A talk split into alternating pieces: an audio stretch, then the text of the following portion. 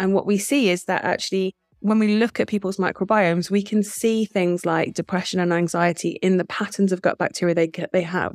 We can see A D H D, for example, in people's gut bacteria. Welcome to the Binge Dietitian podcast. I'm Jonathan, and I'm here to help you end twenty-four seven food thoughts, binge eating, and actually enjoy life with food. This episode is for educational and informational purposes only, not to be substituted for medical or personalized advice. Check the link in the description for my recovery resources, and let's get straight to the episode. Hi guys, welcome to the Binge Dietitian podcast, and I'd just like to really introduce you to a wonderful and lovely guest named Sophie Medlin. Um, but enough about me doing the introductions. I just want to ask Sophie, who are you and what do you do? Oh, thank you. Thank you for having me here. My name's Sophie Medlin. I am a dietitian, been a dietitian for a long time, um, and I specialize in gastrointestinal diseases and disorders, but also I look after people who have a complicated relationship with food, so disordered eating type stuff, similar to you, Jonathan, but perhaps in a slightly different way sometimes. So uh, yeah, I've been working as a dietitian for a long time. I think I graduated in two thousand seven, which feels like a long time ago. Worked through N H S hospitals, as most of us do. And then I was a lecturer and researcher for five years. And I more recently set up uh, a company called City Dietitians. And we've got a team of highly specialist dietitians who look after patients with all kinds of different uh, medical problems related to their diet. Yeah, wow, that's amazing. Seems like you have a really good C V of helping people. You mentioned earlier that um, in your in, in the things you do, that you support people with gastrointestinal problems and support people with disordered eating. Sophie, like, when you see people str- struggling with um, gastrointestinal issues, actually, people who don't even have gastrointestinal issues, but who come to you to see help for disordered eating habits or disordered eating patterns, do you find that there are any gastrointestinal issues that might pop up? Yeah, absolutely. So all kinds of disordered eating, from binge eating to restriction, and even sort of the orthorexia type pattern with that, the, the obsession with clean eating and healthy eating, clean eating in inverted commas. Um, we see that having an impact on people's gut health. Um, we see, I've seen patients recently who've, for example, done a lot of fasting and have le- landed up with really bad I B S type symptoms. I've seen patients recently in clinic who've done the keto diet even for a few months, and then suddenly they've got terrible problems with their gut health and they can't figure out why. All the way down, you know, I work quite closely with some bigger um, eating disorders clinics who refer patients to me because their patients have gut health problems, and then I send them back for proper rehabilitation with a list of foods that are most likely to work for them in their reintroduction. And of course, it's a complicated thing, isn't it? Because if you have uh, an eating disorder or disordered eating, we're talking to you about trying to reintroduce foods and get comfortable with foods again. But very often, and I think the stats say ninety-nine percent of patients who are in an inpatient eating disorders unit will have gastrointestinal issues on re- in recovery. And so it's a very difficult and complicated thing. Um, and one thing that I think is really important to say is that for the vast majority of people, it will be recoverable. So when we have what we call a microbiome injury from changing our eating habits for the worse and restricting our diet, uh, we think that's recoverable for most people. So as long as particularly it's not been over a very long period of time, we can see people's microbiome recovering really nicely and them getting over those I B S issues that they experienced during recovery. Yeah, wow, that's amazing. And sometimes we often think, like, when we don't have the physical symptoms, um, it still affects our gut microbiome. But for those who are not familiar or familiar that there is a link um, between the gut microbiome and our, actually everything, mental health. Well, everything. Yeah. Uh, would you want to talk a bit more about what the gut microbiome is and how food, why, what's the relationship between food and our gut, and why, maybe I'm asked too many questions, like, but no, I love it. Uh, yeah, but uh, why is the gut microbiome important, really? But this is my favorite topic. So mm-hmm. thanks for giving me the platform.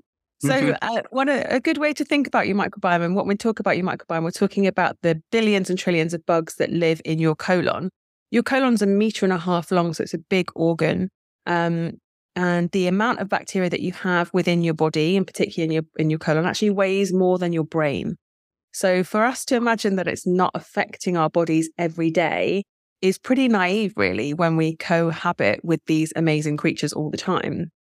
Um, it's also worth remembering that if we kind of boiled ourselves down into cells and divided up the cells, bacteria to human cells, bacteria outnumbers human cells by ten to one in our bodies, which is amazing when you think about it. And for years and years and years, we've had this, as humans, we've had this big fight against bacteria. We've been giving people loads of antibiotics. We've been putting antibiotics in our food. We've been putting preservatives in our food to fight against and uh, to fight against bacteria. And actually, they're our friends and we need to look after them. We need to take care of them. And if you imagine your colon is like an ecosystem all of its own. So if you imagine it's a bit like a planet or a garden, you've got to feed all the different types of bacteria and other species that live in there the right kinds of things. And in general, they like diversity of plant fiber. So they like all different plants in your diet, including herbs and spices and nuts and seeds and all of these different types of plants that sometimes we forget are plants. They like all of those kinds of things. They particularly like lots of different types of grains and all of that kind of stuff. And as you can imagine, through sort of modern diets and things like that, we've really limited the variety of plant fiber in our diets. And certainly when we have disordered eating patterns, we often have only just a few foods that we feel safe with. And that can mean that we end up really restricting the, the good bacteria that live in our colon. And the most important thing for them is diversity. So in order for you to benefit from health outcomes from your gut bacteria, you need them to be really diverse and all working together. And when they're working together really harmoniously, they all produce these amazing different chemicals, natural chemicals, important chemicals that act in our body. So they produce neurotransmitters. They produce ninety-five percent of your body's serotonin, your happy hormone. They are communicating with your immune system. seventy percent of your immune cells live in your colon and your gut. And they are telling your immune system when to switch on and when to switch off.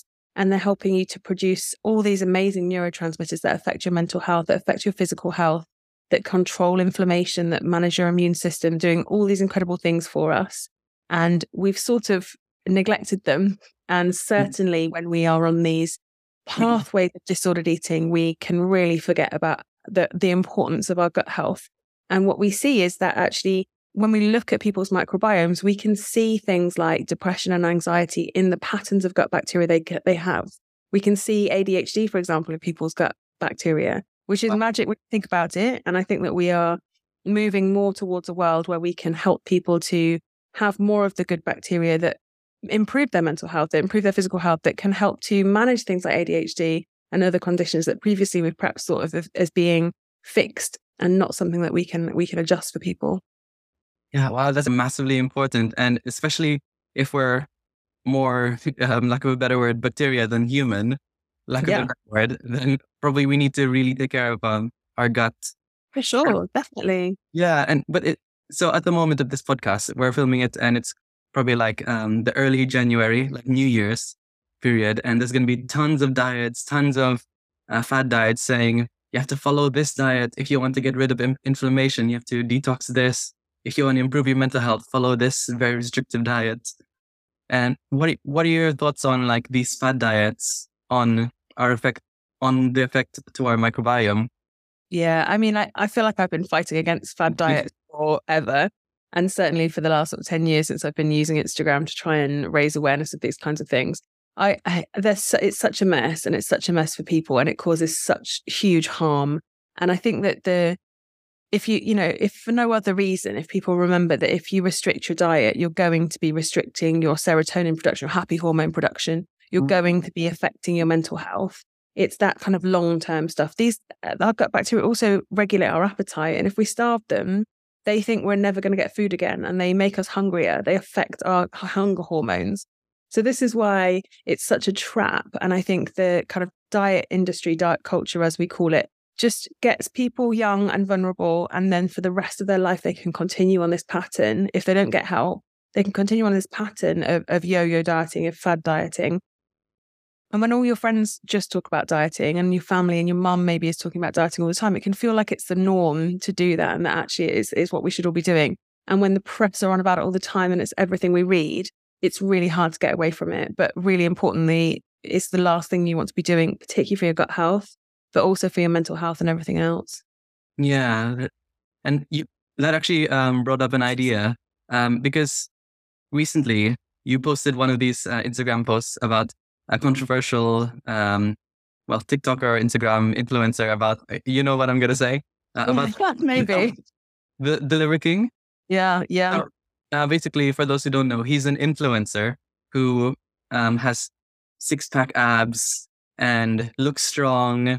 And he promotes a quote unquote primal diet, which is no fruits and veg, just only things which are quote unquote natural, which is like liver, um, beef, brains, yeah, uh, brains, uh, testicles also. Yeah, yeah. And he he says like, if you want to look like me, you'll have to follow this diet. What do you, uh, what do you think about that?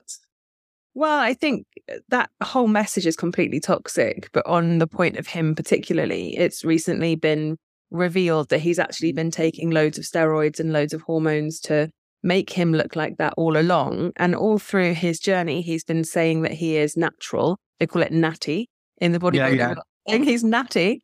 And um, actually, he's been lying to everybody just to sell supplements. So he's making something like one hundred thousand pounds at dollars a month make, selling supplements. And actually, it's just all fake. It's all the the the supplements, that the the sort of drugs that he's taking that have made him that way. And one of the things I think is really uh, difficult and harmful about him in particular is that he's been saying to people, no, you know, it's really stupid to take steroids. You shouldn't be taking them. That means that you're subprimal, he calls it. And that's his way of kind of dissing everybody.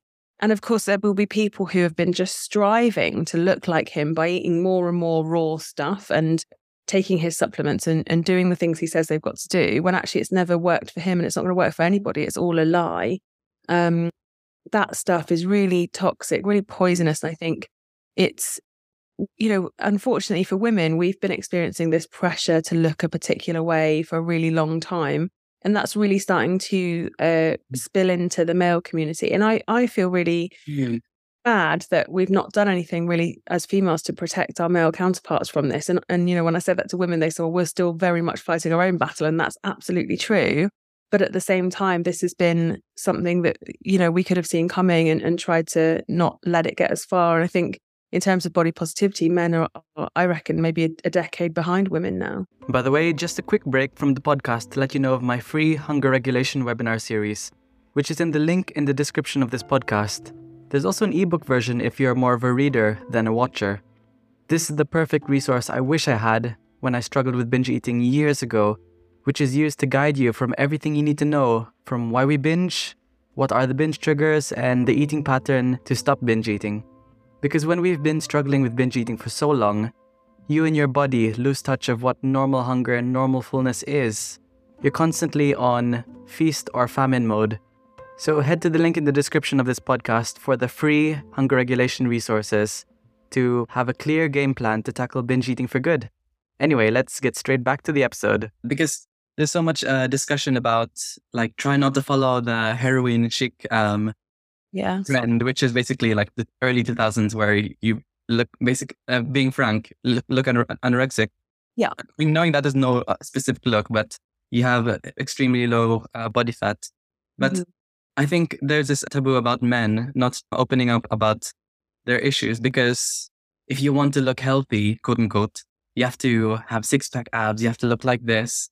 But in reality, there are some influencers that are um, raising awareness slowly in, in little trickles yeah. uh, that, oh, if you have six pack abs, it's not worth it. You'll feel like a zombie. You yeah. dream about food. You want to eat food out of the trash can. Um, basically from there, the bigger influencers who previously have been, you know, really showing off their bodies on Instagram have come back and said, so, you know, I've seen some guys who've been on the cover of Men's Health, for example, starting now to say it's not worth it. I wasn't happy. I wasn't healthy.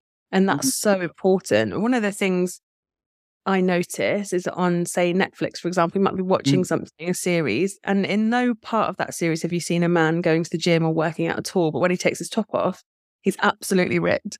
And so that man in reality is going to the gym every day and killing himself to have that physique. But the media that we consume suggests that that's just what every man has under his shirt, right? Without doing anything really to achieve it. And of course, you know, as dietitians and as healthcare professionals, we get that. And, and hopefully as sort of mature adults, we get that. But for teenagers consuming that, I don't think that that is clear to them. They just think that's what is what is expected of them. And it's obviously not the case. Yeah, it's very, very toxic mentality, to be frank. And going back to, well, we're just basically talking about the, the issue of social media, but I think it's really important to talk about it, that while we're saying that it's not bad to chase your goals, we should raise awareness that if you're chasing like maybe a six pack, whether you're a female or a male, that there are some negative health effects. Like for females, you can lose your periods. And like, for example, like females are not meant to have um, six packs. You, you shared an Instagram, Instagram post about that. Would you want to share a little bit more about that? Yeah, sure. So we know from data uh, from people who live with eating disorders around what body fat percentage women need in order to have a menstrual cycle. And it's much higher than what you would require to maintain a six pack. So, so, and obviously what I think is important to say here is that some women are different to others. So you may be a woman who has a very lean abdomen, but carries more weight on her bottom, for example, or on her arms. We can, as women, generally carry weight in different areas of our body, and that's normal. But for the vast majority of women, on, on average, we think that someone would need to have a body fat percentage of somewhere between twelve and fourteen percent to, to maintain a six pack or to be as lean as you would require to have visible abs. And actually, in order to have a regular and healthy menstrual cycle and be able to carry children, you need a, you need a B M I or, sorry, a body fat percentage somewhere more like eighteen, nineteen, twenty-one percent even for some people. And so you can see that it's just not not healthy, not feasible for women to be healthy with that lower body fat percentage.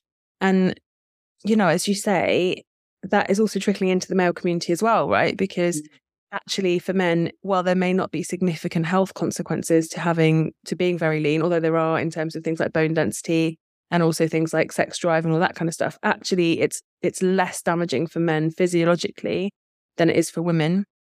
But, you know, as you mentioned before, in terms of your lifestyle for men and women, you can't go out to eat with your friends when you're trying to maintain that. You can't have a normal relationship with food. You can't be have any energy. You'll be exhausted. There's so many negative side effects to having that sort of physique. And yet it's put on this pedestal of something that everybody should be striving towards and everyone should be trying to achieve. Yeah. Mm.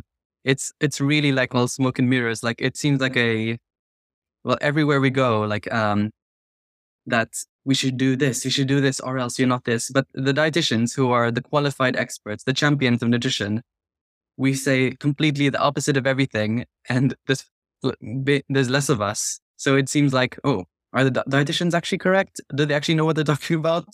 Because this, yeah. It was like a six pack is telling me to do this, so probably. And this dietitian doesn't have a six pack, so don't know. It's really, really, it's a strange um, concept, really. It's very difficult. It's that there's a lot of noise for us to fight against. And I think the most important thing is that we all try hard to say the same thing as a, as a collective. And, you know, one of the things that I've always been super behind is championing all dietitians and trying to raise our voices. So using whatever platform I have, whatever voice I've got to talk about dietitians, how amazing we are and what we're doing, so that we can try and, and, and increase the voice, the collective voice, which I think is where we have this opportunity to drown out some of that noise. Mm. One of the things that I've learned through my journey working with the public, let's say, or in the public eye, let's say, is that people will go off, young people will go off and do their experimentation. They'll try keto, they'll try this, they'll try that. But they'll get to a certain point in their life where they'll go, well, none of this works. Who is saying anything different to this? And that's when they come to find our kind of balanced middle ground. You One of the things I think is really important to, to say is that, like, equal, as much as being have, like striving for these six pack abs is really bad for you and can make you very unwell, equally sitting on the sofa doing no exercise and eating, you know, a diet that doesn't look after your gut health, that isn't like supportive of your long-term health, equally is bad for your health, right? And the middle ground is somewhere in between that. And that's where we're all pointing towards, is this middle ground where you have a lovely, healthy relationship with food. You can eat whatever you want to, but you're also looking after your body and moving your body in a way that works for you, and you're hydrating and you feel great and you've got all the good stuff. Health lies in the middle of all of these extremes. And I do think that people in general through their life will go and play at either end of these extremes, and then they'll come back to the center. It's the same with veganism and this carnivore primal lifestyle stuff, right? It's health is in the middle of that, certainly not either end of those extremes.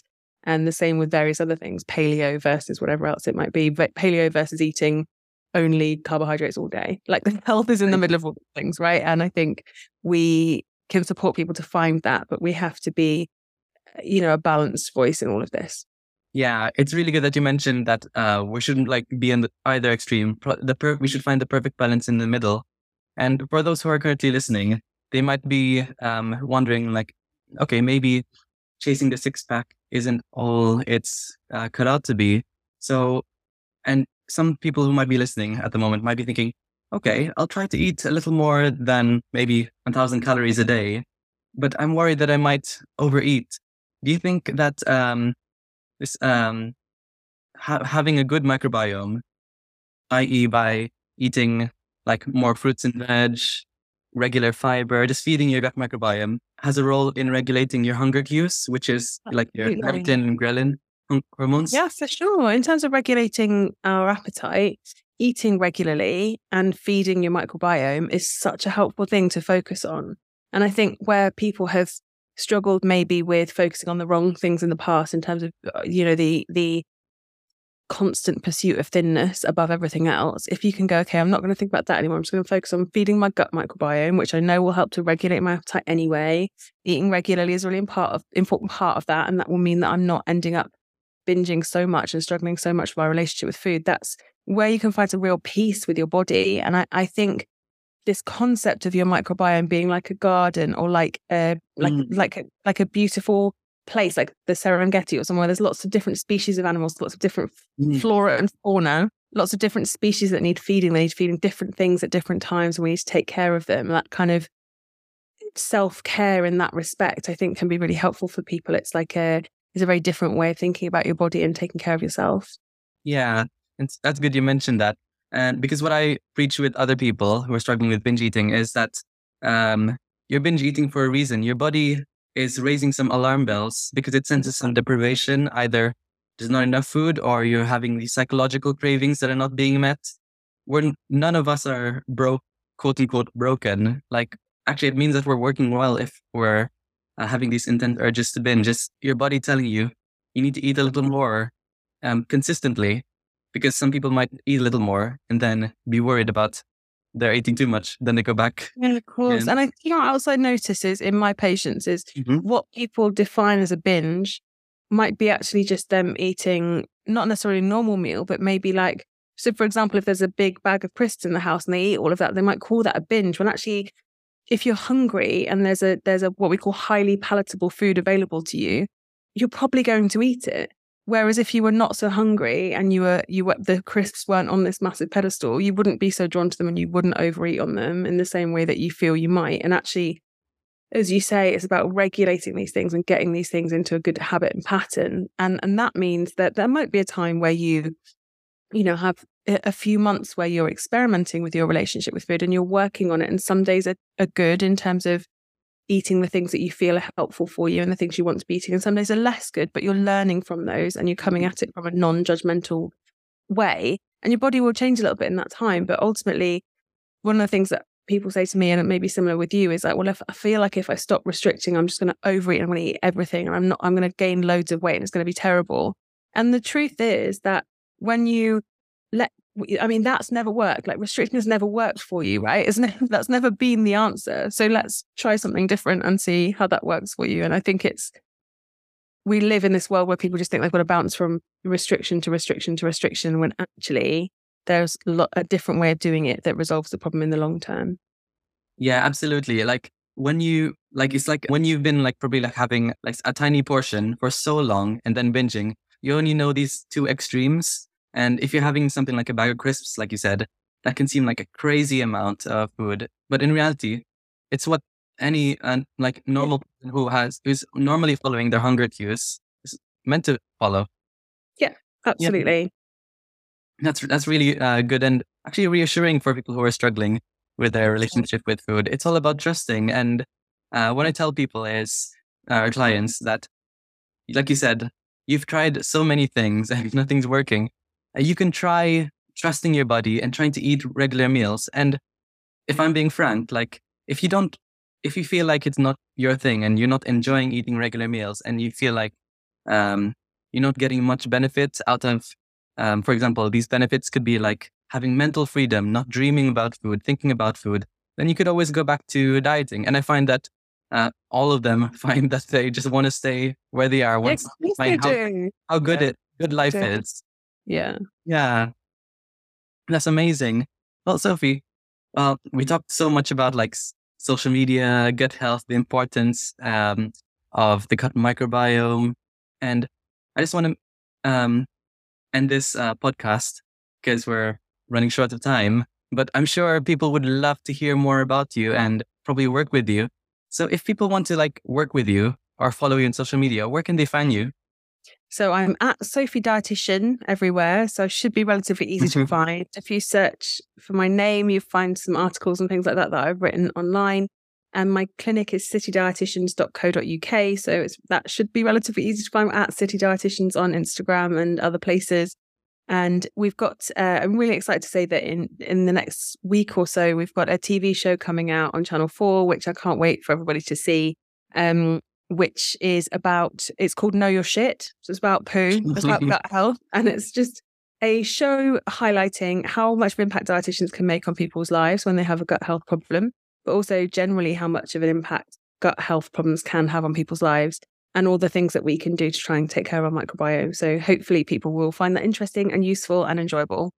That's literally so amazing. That's literally what we've been uh, just talking about. um, yeah, it's, very, it's been like a real, um, you know, dream of mine to bring this into the public eye. And I'm so proud of the show and what we've achieved. And I, I hope that it's received really well, because it's certainly filmed with all the right intentions and with lots of, you know, care and hope behind it that it will start people really thinking about things in a different way.